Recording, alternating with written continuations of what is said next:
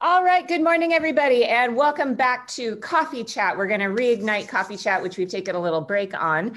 And today we had to do a Coffee Chat specifically today, because today is a holiday in Scotland. So I have two Scottish friends here to help us celebrate this day, and I'm going to let them explain it to you. So today joining me is Liz Lister. Good evening, Liz. Good evening, Sarah. Thank you for having us on. Yeah, and hello to Helen Houston, who is also in Scotland. Where in Scotland are you, Helen? I'm in Fife at the moment, um, uh, central Scotland, really. Central yeah. Scotland. All righty. So tell us about what is going on. Liz, go ahead and tell us about uh, what holiday is going on in Scotland. Okay, well, I suppose that you would liken it to a kind of second national day, because I hope most people around the world have he heard of Robert Burns, Robbie Burns, who is the national poet of Scotland. So he is a Scottish icon. Um, we had a poll in two thousand nine on one of the Scottish television channels, and he was voted the greatest Scot of all time. So there is a real love for him, and he is known around the world. But I would just put the question out there. Um, if people know of him, do they know his poetry? And if they've heard his poetry, do they understand a single word of what's being talked about? Yeah, I, I have to say I read Robert Burns in uh, college, I think, and it, it's like reading a foreign language, isn't it? It is. A, a, it wee is. Bit, a wee bit, a wee bit like a foreign language, yes. And I think that, you know, Liz mentioned the putting, you know, how many people know the poems. If we don't know the actual poems, we know an awful lot of uh, the things that he wrote in his poems, and uh, you know, things like. Um, oh, wad some power the gift to gie us to see ourselves as others see us. Oh, if only we had the power to see ourselves as other people see us. It would stop us doing lots of things that we might just blunder into. Um, so there's lots of little phrases that we use that um, in, that, in everyday speech. That's timeless wisdom there, by the way. Yeah. I, I would always say, I mean, around the world, do you sing Auld Lang Syne, Sarah? New Year, do you sing Auld Lang Syne? And I have no idea what it means, but exactly. Yes, I do. But when you're, when you're singing it, what do you think about? Uh, it's nostalgia. It's singing about mm-hmm. nostalgia of days gone by and things that will never come again, and looking at them fondly. And good friends and people yeah. who are no longer with us. Yeah. So this is exactly what is at the root of Robert Burns' poetry, because although you might not understand the words, the sentiments that underpin it, people do understand across the world. And it's those sentiments that make him such a popular poet. Um, and so we, we um, Helen and I are part of um, a trio called Scottish Blethers. And tomorrow's episode comes out, and the, we're discussing whether or not Robbie Burns is relevant in the twenty-first century. And the third member of the trio, Susan, can't stand him. You know, she thinks he's just not relevant at all. And so we're trying to convince her that there is a relevance, and that, you know, the sentiments that he conveys are still very relevant today. Well, it's interesting actually, because she's kind of like my age, I think. So I'm wondering if that's sort of a generational thing, you know? It I might well be, because we, we do, I mean, I think the fact that it, Robbie Burns, it's, it's the spoken word, and, you know, there's not so much of it probably on technology. You have to act out a lot of his poetry. But I came across a wee bit which I think a lot of people will recognize, um, but I think is very relevant in these COVID times. And he says things, the, the best laid schemes o' mice and men gang after gley, and leave us nocht but grief and pain for promised joy. And then he says, but, but Moosie, thou art blessed compared with me, the present only touches thee, but och, I backwards cast my ee, on prospects drear, and forward though I canna see, I guess and fear. Basically, he's speaking to a little mouse, and he's saying, you know, you only think of the present, that's all you see. But we as, as humans, we can look back and we can worry about what's gone before us. We can look forward and we can get very nervous and panicky about what's ahead of us. So, but we just know that the best laid, now everybody knows the best laid schemes of, my, of mice and men gang after glee. We know that phrase. We're always talking about, ah, the best laid schemes. Yeah, well, that's something that in, in American English we also have. Um, yes. what's interesting to me is that that Scottish actually is virtually its own language. Is it considered a dialect or is it considered its own language?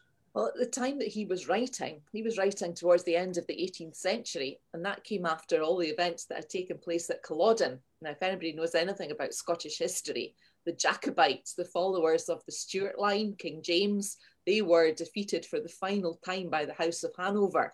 And after that, everything that was associated with Highland culture, it was basically ethnic cleansing. They weren't allowed to play the bagpipes, to wear tartan, to speak Gaelic.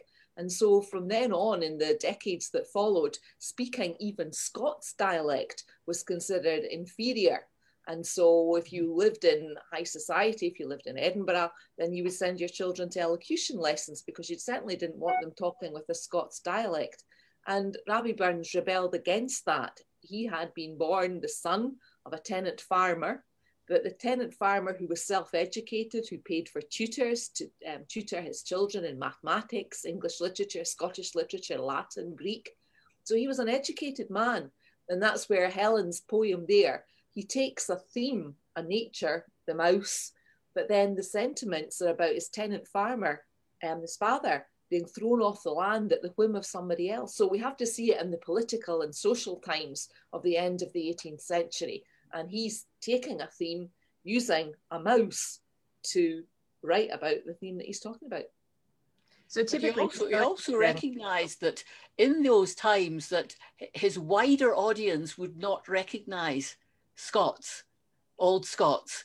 So he does have verses which are very, very sort of English in their sounding. Um, it's you know, he, he's very clever. He recognises. recognises that he can't just have his very close-knit Scottish audience. If he wants to be successful, he's got to broaden it out. So it's it's very, very, very interesting. And when so, Helen read, sorry, you see why we're Scottish Blethers, because you never get a word in saying. Sorry, Sarah. Sorry, no, Sarah. Interrupt yourself. Put us on mute when you want a word every now and again. Yeah. But um, if you listen to what, what uh, Helen was saying there, the rhythm of the poetry. Mm-hmm. It's what's called Burns stanza or standard habby. And it's six lines, four long lines and two short lines. And it's very easy to repeat. It's got a rhythm. And so in schools, coming up to every twenty-fifth of January, we would have had Burns competitions. And so you learnt your Burns, you learnt To a Mouse, you learnt all the, and that I think is what, because we can recite it. You know, of Helen and my age, you know, because we learned, and even your grandchildren, Helen, they're still learning. Oh, yes, they, they, they, they still do it. They have Burns competitions in school. And I was just thinking of one of the anglicised verses that gives an idea of the rhythm, um, Liz, is things, I'm truly sorry man's dominion has broken nature's social union and makes thee startle at me, thy poor earth-born companion and fellow mortal.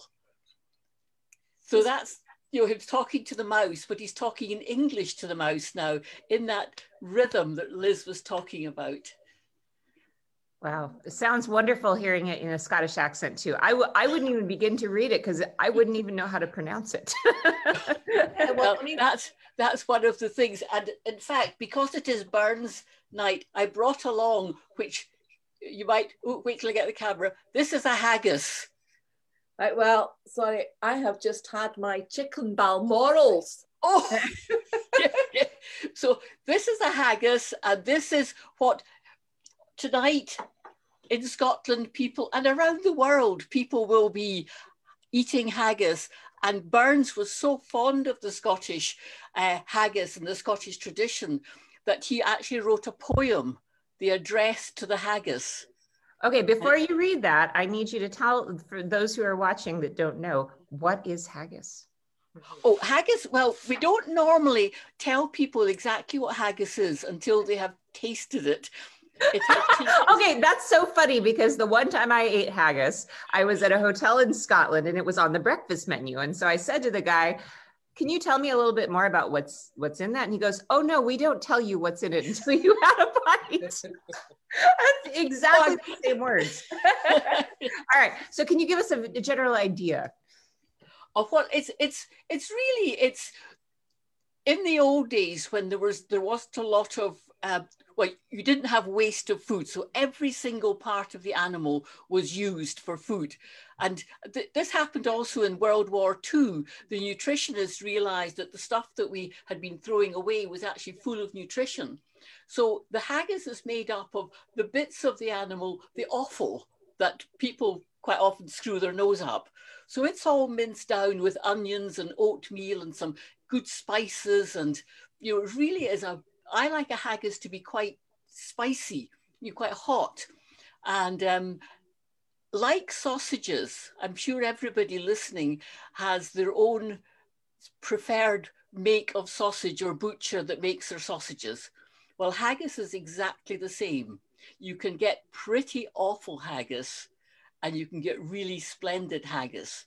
So um, you just know which one. The, the one I've got is, is you know, a good brand in Scotland. Nobody makes haggis themselves in their own kitchen now. It's all, you, you, you go to the butcher's and you know the butcher will be making the haggis and you know that that's the one you like. So it's basically like Scottish sausage, right? Yes. Okay. Yes. And yeah, there's, there's I know there's oatmeal in it, right? And then it's in a stomach, is that right? Well, again, it's a bit, the, the tradition was that you had this mixture that we talked about. So imagine it as a kind of a soft mixture and you look around, you've got your open fire and you're wondering, what am I going to cook it on? And because you've taken everything from the animal, the bones and everything were used, not in the haggis, but as utensils. A very strong part of the sheep is the stomach bag. So that was washed out and used as a as a vessel. So they put this mixture into the stomach bag, sewed it all up, and then put it into hot water over the stove uh, to, to just cook. And then when you eat it, you, you don't eat the stomach bag. That's what people get concerned. You do not touch the stomach ah. bag. It is the vessel. Think of it as the vessel in which it's been cooked. And nowadays, nowadays, it's just like sausages. You have a, you know, like a sausage skin on it. And of course, the reason why we have it on Burns night is because Burns, one of his famous poems was Address to the Haggis, Address to Haggis. So when before you serve the haggis, you bring it on a trencher, a plate. Um, so the haggis is piped in and the piper gets a little dram of whiskey before, and then the person who's running the Burns supper would do the address to the haggis. Fair for your honest sonsy face, great chieftain of the puddin' race, aboon them all, ye tak your place, pain, stripe or therm. Weel are, weel are ye worthy of a grace, as long's my erm. So it goes on at great length. So you do the address to the haggis before he sticks his dagger into it and its entrails ooze out and reeking. That may be the yeah, most yeah, Scottish yeah, thing yeah, I've ever heard. He actually speaks to the haggis because he goes on to sort of say, the groaning trencher there you fill, your hurdies like a distant hill, your pinseed would help to mend a mill in time of need, and through your pores your dews distill like amber bead. You know, he's just really caressing and loving this. And of course, the haggis is served up with neeps and tatties. Do you know what neeps and tatties are? I should. My Scottish ancestors are feeling very ashamed of me right now. Well, Tell tatties me. is the easy one. What do you think tatties is? What mm, sounds potatoes? like tatties? Potatoes. Okay, yeah. So tatties are mashed potatoes. So you champ it, you champ them down. Turnips. Into mashed potatoes. And neeps are? Turnips. Turnips. Mm-hmm. That's right. That you call rutabaga. What do you call them? Rutabagas, yeah. Rutabagas. Um, so you mash your turnips, a little butter, pepper, um, and tonight, as I said, I had mine, the haggis inside chicken fillets, so stuffed into chicken fillets, wrapped in bacon, and then with a whiskey sauce over the top of it. So I elevated. That sounds a lot better than haggis, actually. And now I'm thinking I actually have turnips in my garden that I never did pick, so I think I'm going to go pick them tonight. Well, there you go. It'll I should have done a video. After a wee bit frost, they're always better. Yeah. So tell me, why is it the twenty-fifth of January that we celebrate Burns Night? It's his birthday. It's, it's, oh, and he was is that born really, on the twenty-fifth of January? Is it sort of a national holiday then? I mean, is everybody in Scotland celebrating? Well, we don't get a holiday. Um, seventeen fifty-nine he was born, so as I say, towards the end of the eighteenth century. But I went to my local supermarket. I mean, we're in lockdown in Scotland at the moment, so you can only travel for essential um, groceries. And I went to our local supermarket and there was no haggis. I heard people, I had mine already in, but I heard people saying, there's no haggis, there's no haggis. So we've got a national emergency, there's no haggis on uh, Burns Day. So we don't have a holiday, but um, all around, you know, lots and lots of people setting up Burns suppers, which as Helen says, is, you know, really popular around the world.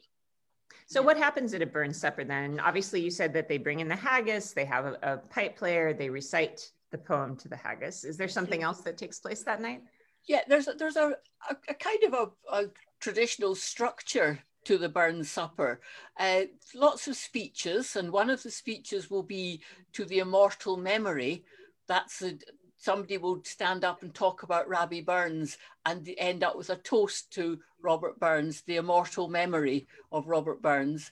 And there will also be a speech to the lassies, to the ladies. Burns was a great ladies' man, and so lots of poems and things, love poems from Robert Burns. And so he, there would be an address to the, the lassies, and then there will be a reply from the lassies to, to the, the toast. Uh, and it would usually have some sort of singing.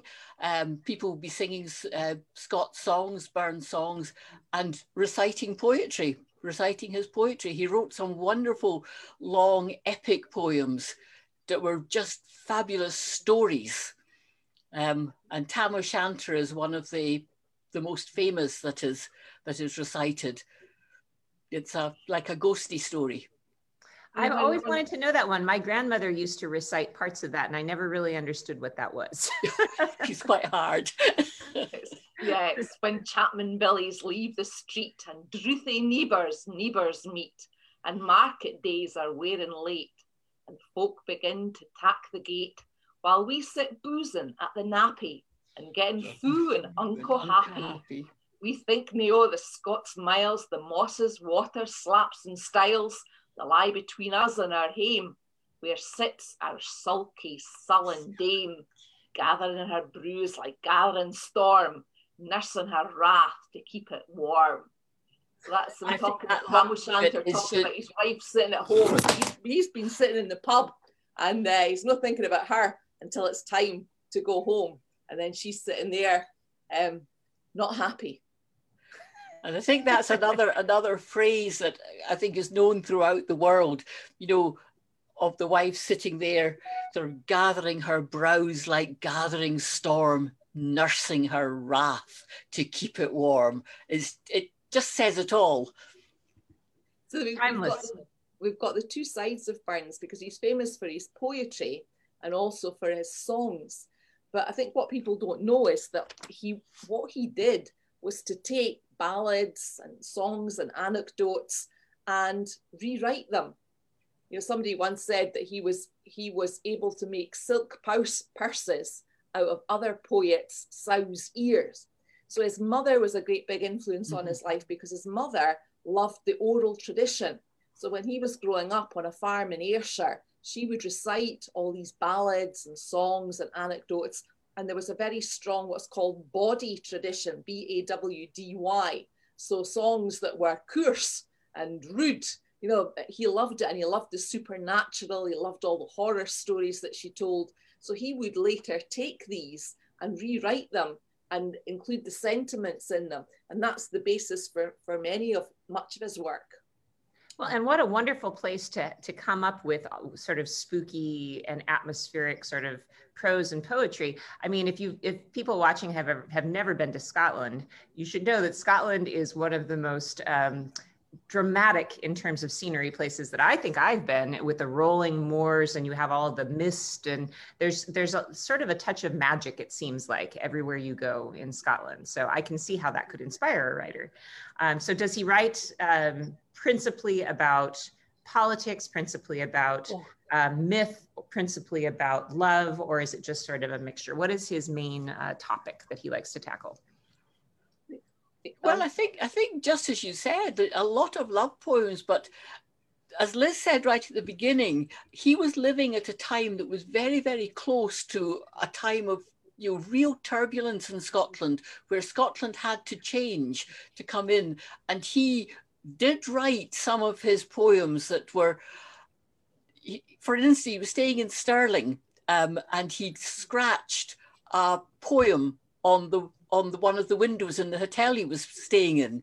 He sort of wrote it on there and then went back a couple of weeks later because he realized that what he had said was perhaps politically not very clever in terms of building up his own um, popularity as a poet. So he went back and actually smashed the window because...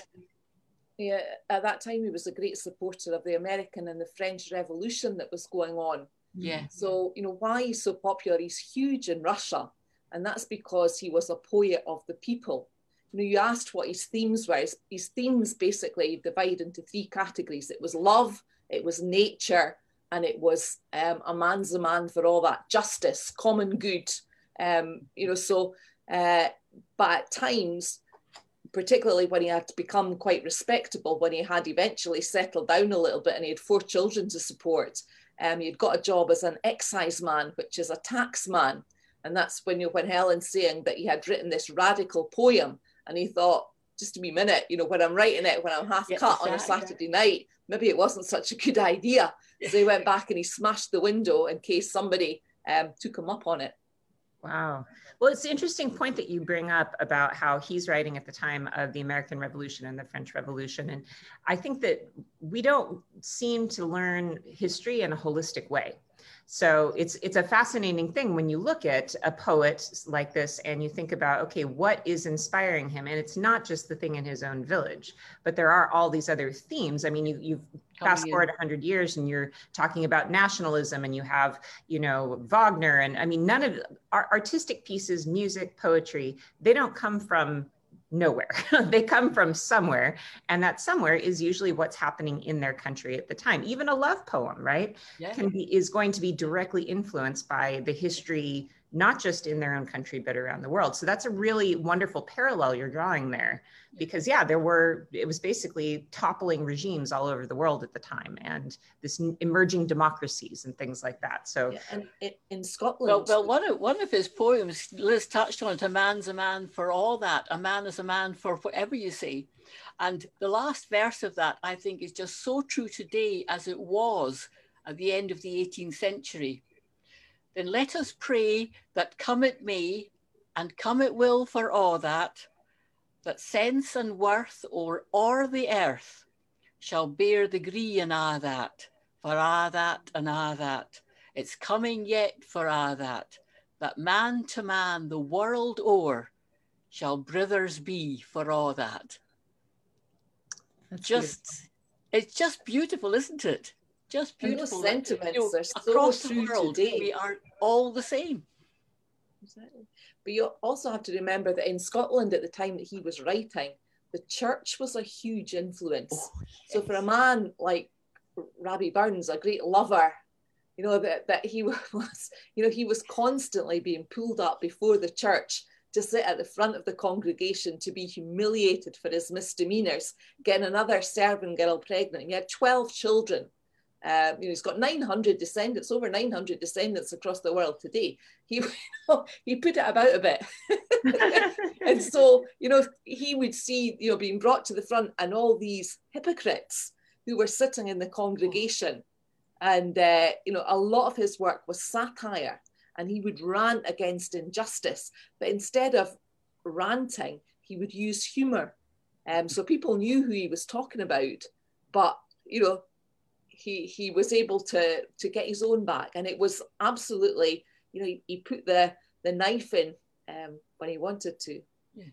And one, of, one of the famous ones against the church is just beautifully named Holy Willie's Prayer, where the minister is on his knees to God saying, you know, oh, I've been awful good. Oh, but just will you forgive that wee misdemeanor last week and so-and-so. But remember that Mister So-and-so down the road, don't forget what he's been bad. You know, everything about it is really good. But he was a great lover, Robert Burns. He was, a, you know, he just um, had, he just fell in love, didn't he, Liz? Just constantly yeah. falling in love. And one love, of his, love, basically.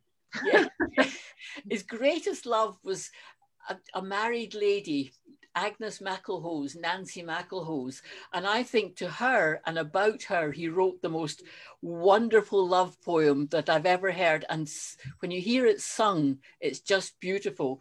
But it says, had we never loved so kindly, had we never loved so blindly, never met or never parted, we had ne'er been broken-hearted. Now, isn't that just make you want to weep? It's just so nice. But talking about love poems and singing, we've actually um, put up on Guide Collective a, a, a playlist of Burns love songs. Great.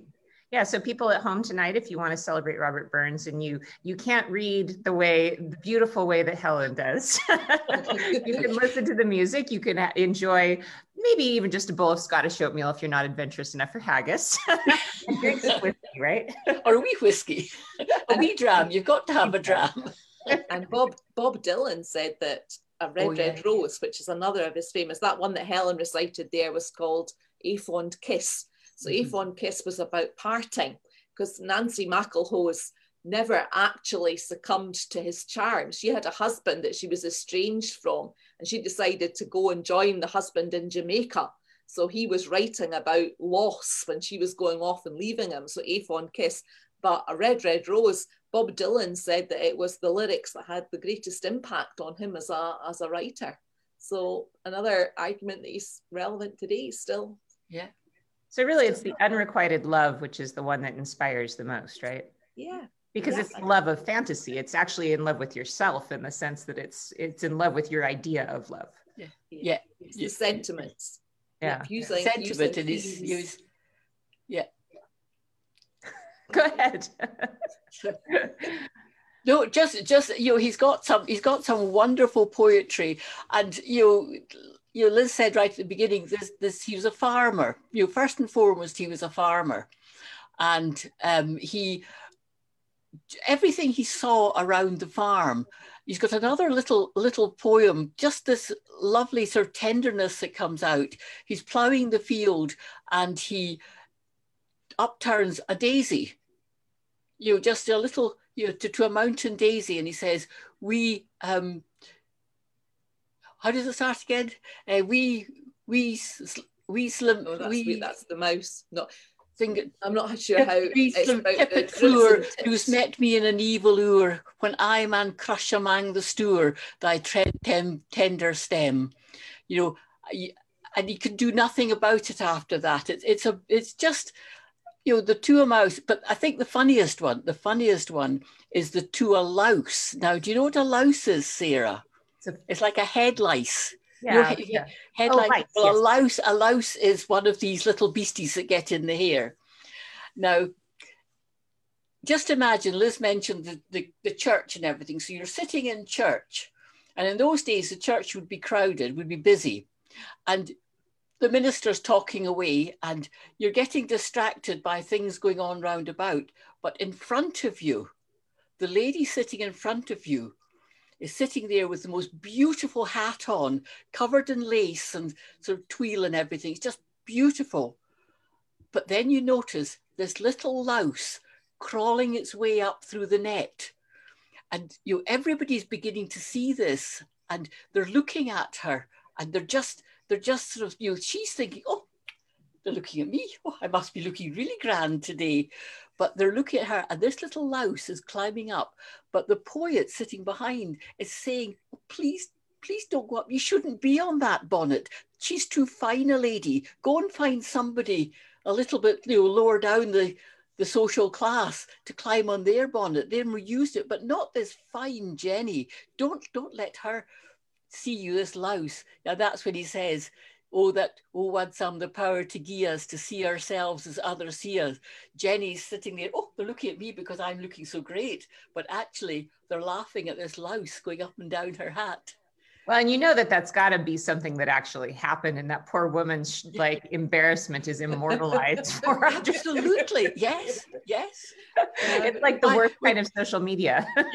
we, we talked about Burns today, and the the children still do Burns poetry in January, and it's a competition. And my grandson recited the To a Louse when he was in primary seven. That means he was about age eleven. He recited the poem, and he actually won the prize for Fife for that age group um, for his recitation of To a Louse.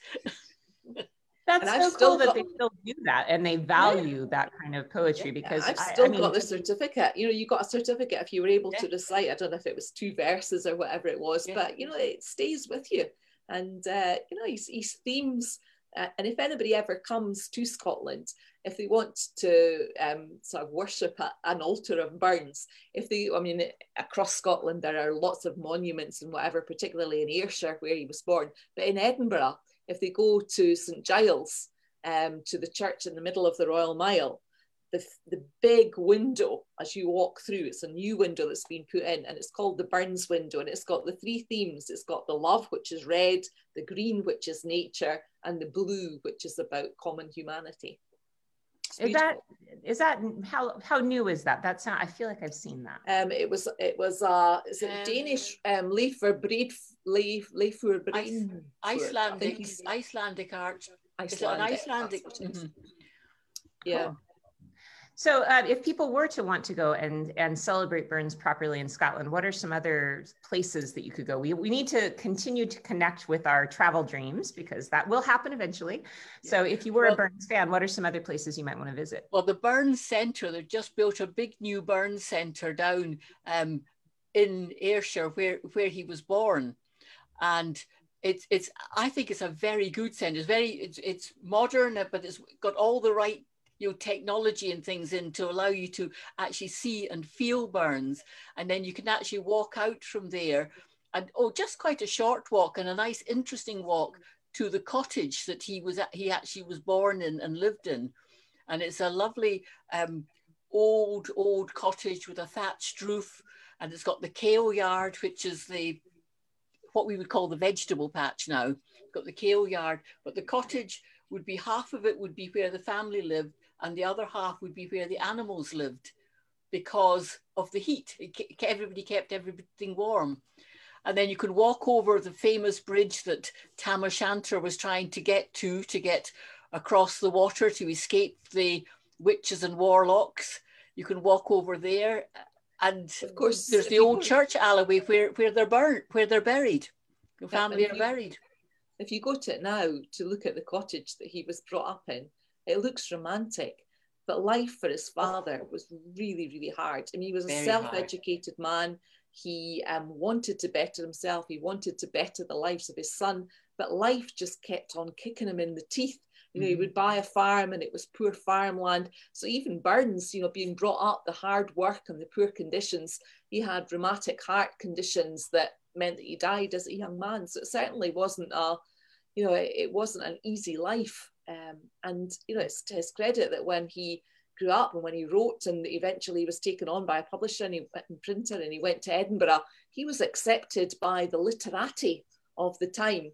You know, people like Sir Walter Scott met him when he was sixteen years old, and yeah. he was left with a lifelong impression of the quiet dignity of this man. You know, he might be a farmer, and they called him um, a heaven-taught ploughman. You know, he might have come from the land, but he didn't consider himself inferior to any man. But do you think that that also, the fact that, that society was willing to give somebody like that an opportunity, that probably has something to do with the, the sort of zeitgeist of the moment, which was this idea of populism and, you know, the French yeah. Revolution coming and the American Revolution coming. I mean, I think it's all connected to that same thing, because a hundred years before, nobody probably would have given a farmer's son a chance, don't you think? Well, that's right. We very sort of, probably wouldn't even allow him to walk the same streets. You know, it would just be quite different. Of course, in Edinburgh at that time, we had the beginnings of the Enlightenment. So in Edinburgh, we had this blossoming of, you know, the arts, the sciences. So people were hungry um, to adopt as a sponsor someone who they could, because we had the building of the new town just shortly before Burns came to Edinburgh. So people were having routs and dinner parties and things, and they were just delighted to have somebody of the intellect of Burns to turn up at their home so that they could impress um, their, their friends with the, the quality of the poetry that he was producing. So how was he discovered then, if it was sixteen that he was being in, in, introduced to these literary uh, luminaries? Sir Walter, Sir Walter Scott was sixteen. Um, oh, Burns, okay. So yeah, how was Sir Burns Walter discovered? Scott lived in Edinburgh. He his um, you know, he was one of of these um, highbrow um, families in Edinburgh, and he remembered having met him when when Burns came to Edinburgh. But he was he started writing his poetry in um, while he was in Ayrshire, and it got picked up. And he had mm-hmm. the first Kilmarnock edition, which was printed um, in Kilmarnock in Ayrshire. And then that was picked in, up in Edinburgh, and he was invited by a printer there, William Creech, to come and produce a second, well, a, a new edition of his poetry. So basically it was sponsors and patrons that were supporting him and mm-hmm. um, recognising his talent. Wow, that's an incredible story. And, and how, how old was he when he died? thirty-five, thirty-four, thirty, thirty-five. Yes. thirty-five wow. or thirty-seven, very young. It was it was the hard work that that really got to him. You know, he, he was out in the field, still still farming right through his life. Really, the exciseman was to get extra money because he had many children by this time, and he was he was faithful in terms of his children. He did support his children, um, but the great love of his life, in amongst all the um, different ladies that he loved, loved and lost, was Jean Armour. He, he, he, she, she was there the whole time, and his last son was born on the day Robert Burns was buried. Wow!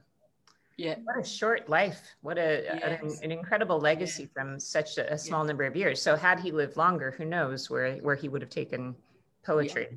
That, so that's. You know, you were talking about where to go to find out. Was I mean, everywhere in Scotland, in Edinburgh, mm-hmm. there's a monument and whatever. So there's there's you know, there are memorials to him all over Scotland, but yeah, down yeah. in that area of of Alloway and Ayrshire, you know, close to that is Dumfries and Galloway. It's a whole area of Scotland that not many tourists come to. Beautiful area, Galloway, for example. They've got a dark sky park. You know, there's um, in fact we're going to do one of. And we're going to cover it on one of our episodes of, um, of Scottish Blethers, because mm-hmm. people, including ourselves, um, travel there so little. You know, it's it's a it's a beautiful area, but um, unless you've got reason to go there, very few people go. Yeah. Hmm. Well, what an incredibly interesting uh, poet. I'm just wondering if Helen, uh, we're very much enjoying listening to you recite. Do you have any other pieces you might want to read for us? Oh, do some more of, do some more of Tam O'Shanter, Helen. Yeah, well, I could, I could do, I could do um, the. And also, while the she's to looking, a, the To a Mouse, we, we've been talking. Would, oh, sorry, sorry, if anybody watching would like to ask questions, I'm checking the Facebook feed too. So if anybody out there watching would like to ask Liz or Helen any questions about Robert Burns, please go ahead and drop your comments right now. And Helen, go ahead and take it away for um, a little more. Well, We've talked a, talked a wee bit about the poem To a Mouse, so I'll, I'll give you a bit more of it. Wee, sleeket, coorin, timorous beastie, oh, what a panic's in thy breastie, that makes thee start a wa sae hasty wi' bicker and brattle. I would be laith to rin and chase thee wi' murder and pattle. I'm truly sorry man's dominion has broken nature's social union and justifies that ill opinion that makes thee startle at me, thy poor earth-born companion and fellow mortal. But Moosie, thou art no thy lane, in proving foresight may be vain, the best laid schemes o' mice and men gang after gley and lay us nocht but grief and pain for promised joy. Still, thou art blessed compared with me, the present only touches thee, but och, I backwards cast my ee on prospects drear, and forward though I canna see, I guess and fear. And that's the, the To a Mouse one. And, you know, the other ones, bits of um, the, the Haggis one is quite interesting too, if you've got a wee bit time. We've talked about the addressing the haggis and and everything ab about it, how with it, and then it goes on to say, "Is there that our other French ragout, or olio that would stow a sou, or fricassee would mak her spew, with perfect scunner, looks doon with sneer and scornful view on sic a dinner. See a poor devil, see him o'er his trash, as feckless as a withered rash, his spindle shank a gid whiplash, his neave a knit, through bloody field or flood to dash, oh, how unfit. And then it goes on, but see the rustic haggis fed, the trembling earth resounds his tread. Clapping his wally neave a blade, he'll mak it whistle, and legs and arms and heads will sned like taps o' thistle. Ye powers that mak mankind your care, and dish them out their bill o' fare. Auld Scotland wants nae skinking ware that joups and luggies, but if ye wish her grateful prayer, gie her a haggis. Haggis. And at that point, you hold up your little dram and toast the haggis. Cheers. Cheers. All right. Uh, we'll pretend this is whiskey with yes. us. Well, I, I have wine. No, no I've just got my Highland Spring water. Oh, water. Is it really water, Helen? Really? I don't, I don't if, think I believe you. Know, yeah. If people are, are interested, I mean, all of the, the sites with Burns' poetry on it, they all have translations, you know, yes, so it's yes. really good to go in and understand. And the one that people know, and it's one of my favourites still, is Auld Lang Syne, the words of yes. Auld Lang Syne. If you actually hear, because we only sing two verses and two choruses, but if you actually go in and see the full poem, the full song, the words are absolutely beautiful, particularly when you get the translation, you understand yes. what you're singing. And also, you know, people join hands and they go charging into the beginning and whatever. You should know the format. You only cross hands when it says, and here's a hand, my trusty here. So you cross hands at that point, not before. And then on the fourth, you go in. And it's Auld Lang Syne, not Auld Lang Syne. So just get it right. When was that written, by the way? That, that is, I mean, it's one of these things that's in our consciousness, but I don't think a lot of people know the origins. Again, it's one that Robert Burns picked up. It was there as a ballad. Um, so he took it and he wrote, rewrote the words to it. So, you know, late eighteenth century for the for the Burns version. But it's a traditional from who knows yeah. when. Yeah, yes. Wow, that's really incredible. Well, you guys, this has been an absolute delight. And I'm not sure I've celebrated Burns Night before, so now it's a, a new holiday for me. So thank you for your beautiful poetry. I mean, your, your reading is just absolutely spectacular. And so just to remind people that are watching, Scottish Blethers, you guys have your new episode it's, tomorrow. Is that right? Tomorrow is the Burns, you know, just along the lines of what we've been talking about this evening. But people, please follow us on Scottish Scottish Blethers podcast. You can find it on Spotify, Apple, and uh, and we're just this year we've got a new venture starting in January, which are virtual tours. So we're going to be um, taking a theme once every fortnight, and one of us will host that theme, and we'll blether as usual. So there's lots going on with Scottish Blethers. Very cool. So it's a great way to learn about Scotland. And also coming up in the in the distant future, uh, Liz runs Jaggy Thistle, which is a tour company. So she'll be launching some tours, which you'll find out information here on this channel about once that's all put together. So uh, you can actually travel with Liz in Scotland and listen to that beautiful poetry live, which would be something incredible. So, all right, ladies, thank you so much for joining me thank today. It has been an absolute delight. As always, I enjoy blethering with you. So hopefully, maybe I can be a guest on Scottish Blethers. I'm I'm a wee, wee bit Scottish, you know. Murdoch is a Scottish last name, so. And I would just say, just finally, I would just say that I have not been on the whiskey. I am sitting with a heater and I'm getting hotter and hotter and hotter. So it's nothing to do with the whiskey. I don't know if I believe you, ladies. Oh, I'm just drinking water. Oh, I'm just sitting too close to a heater. Methinks the lady does protest too much. Exactly, exactly. All right, everybody, thank you for watching another Coffee Chat today, or shall we call it Whiskey Chat? I think we need to be honest and just call it Whiskey Chat today. Uh, so we may be doing a little bit of Scottish cooking this week. I think you've inspired me, Helen. I'm going to go out and pick up those turnips out of my yard, and I'm going to go see if I can make something with that this week. So coming up this week, we'll Excellent. figure out how to make some neeps and tatties and see what how that turns out. So Excellent. All right. Thanks a lot, everybody. And Thank see you. you again soon. Ciao. Thank you. Bye. Bye. Bye.